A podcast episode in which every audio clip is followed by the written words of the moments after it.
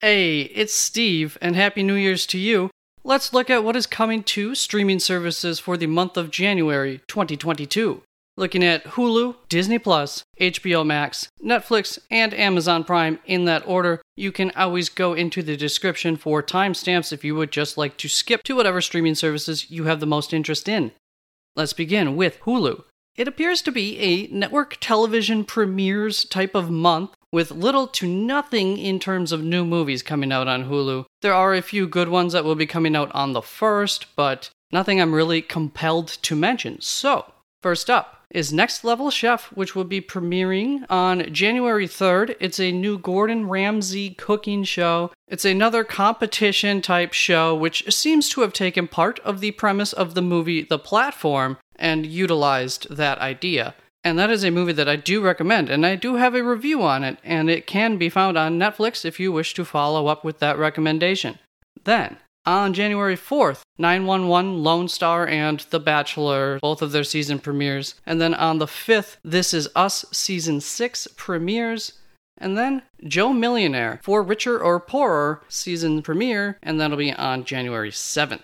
Last up for Hulu, How I Met Your Father, which will be coming on January 18th. It'll be a two episode series premiere. Hilary Duff stars in the main role. It does appear to have some of the same spirit as H I M Y M, and I would assume if this show is going to be a success, that it'll take a couple of seasons for it to really settle into itself. I think the biggest hurdle will be if they're trying to imitate traits of certain characters from the original show, it may not work out the best. And the novelty of that may be okay for one season as they find their audience and, you know, their own footing. However, they will need to adapt and lean into the actors that they have on this show's strengths. Hopefully, they'll allow the show to become its own thing with just maintaining the spirit and the, the overall feel of How I Met Your Mother.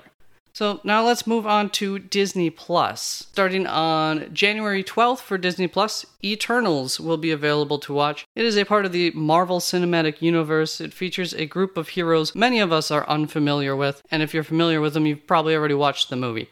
I've heard it's also different in style from most of the Marvel movies that have come out over the past forever. Reviews have been mixed, general audiences tend to like it. From what I've heard, those who don't like it say that there are some really great things about it, but that the bad outweighs the good. And those who do like it are more than willing to admit that the movie has some glaring shortcomings, but that the good outweighs the bad. It's nice to see something done outside of their normal formula at the very least.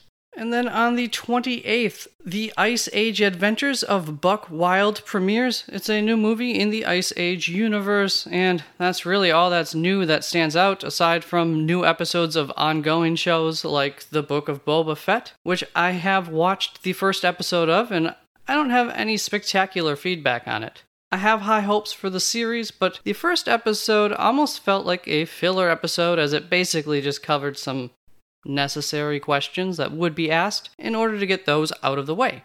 In the end, it has a similar episodic outline to that of The Mandalorian, though even that isn't clear until basically the final moments of the episode. I'm surprised that they were willing to start with such a lackluster episode for this show, but I think it was probably wise to get this portion of Boba Fett's story done with so that it didn't loom over the series.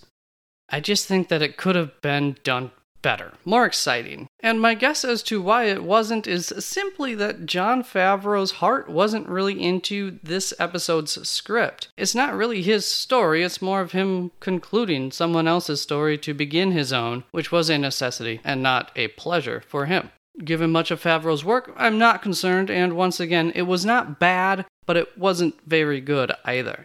There was an unnecessarily long parkour scene which took place on a set that felt like a made for television set, something that you might have seen on Zelda in the 90s.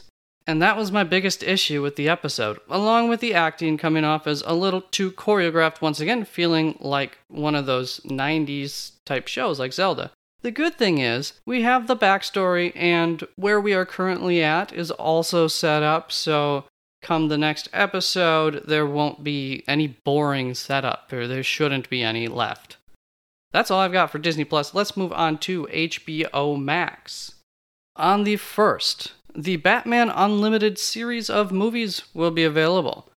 Harry Potter's 20th anniversary Return to Hogwarts premieres, and that just brings together the key members of the cast of the movies, along with many other cast members, as they reminisce and go through some never seen before footage, as well as unknown stories, I'm sure, just, you know, that kind of show. Obviously, a must watch for Potterheads. And then there's just, you know, quite a few good movies. HBO definitely has the highest quality of movie options month in and month out when it comes to the streaming services, and of course, really high quality shows to go along with that, which we'll get to a couple just shortly. How about right now? On January 7th comes the season 5 premiere of Search Party, which is a pretty great show. Then on the 9th, another great show, Euphoria Season 2 premieres, finally, and so does the premiere of The Righteous Gemstones Season 2. On the 27th, Malignant will be available for all. It's definitely a divisive movie. Some loved it, some hated it, and many felt that it was original and worth a watch for that reason alone.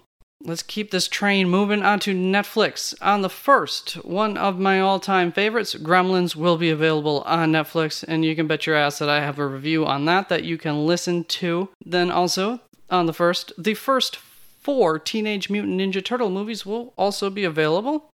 Then on the 7th comes the next potentially big and, of course, ridiculous reality show called Hype House. It's described as a TikTok reality series, so that's something. All the power to you if that's your thing. I suppose right now would be a good time to tell you that Too Hot to Handle Season 3 comes out on January 19th, and we'll be back to the 19th right after we cover January 13th. On the 13th come a couple of foreign properties which caught my eye. They are titled The Journalist and Photocopier. Each has elements of suspense and mystery. Photocopier is a movie which seems to be a bit low key in pace, as it follows a young lady who loses a scholarship due to photos of her at a party surfacing. And the following is her trying to piece together what happened at that party. The Journalist is a series which follows a journalist pursuing the truth about government corruptions, Need more be said.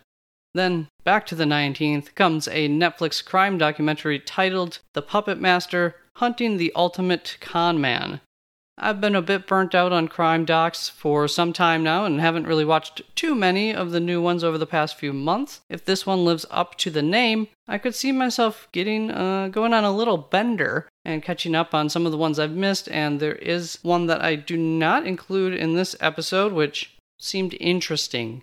Then on the 20th comes Midnight Asia Eat, Dance, Dream, which is a documentary, and I think the title explains the general idea of it. So if you are or were a big fan of those travel channel shows from the days of yore, this seems to have that kind of vibe to it.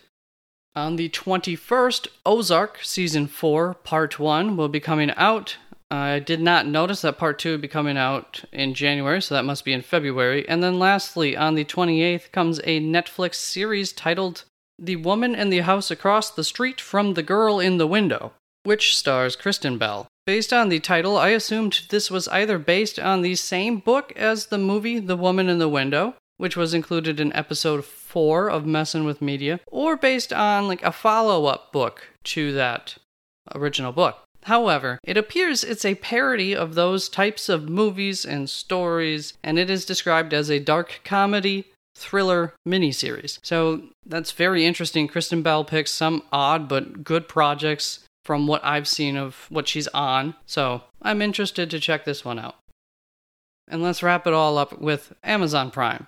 For the big drop of movies on the first, we have Ace Ventura and um, both Ace Ventura movies, I believe and Mission Impossible 1, 2, 3, and 4, of course, among many other movies. On the 14th, the fourth movie in the Hotel Transylvania franchise, Hotel Transylvania Transformania, should be available. Then on the 21st comes a series called As We See It, which is a coming of age dramedy which follows four 20 something roommates who are all on the autism spectrum as they just do life things. So that could go really well or horribly. I don't know enough to try and make any assessment based on the trailer, but um, I'm sure it will be talked about regardless uh, if it's really good or really terribly done. Last up for Prime for January and for this episode is Needle in a Time Stack, which comes out on the 28th. And this sounds super interesting. It is a sci fi romance about a woman who is living happily with the love of her life until her ex husband jumps from an alternate timeline to try and save their marriage in the past. It's a mind bender and a tearjerker in the same movie. Sign me up and sign me out. Happy New Year's, everyone. Make this the best 2022 of your life. Nothing has changed, but anything could change. Love, peace, and gap.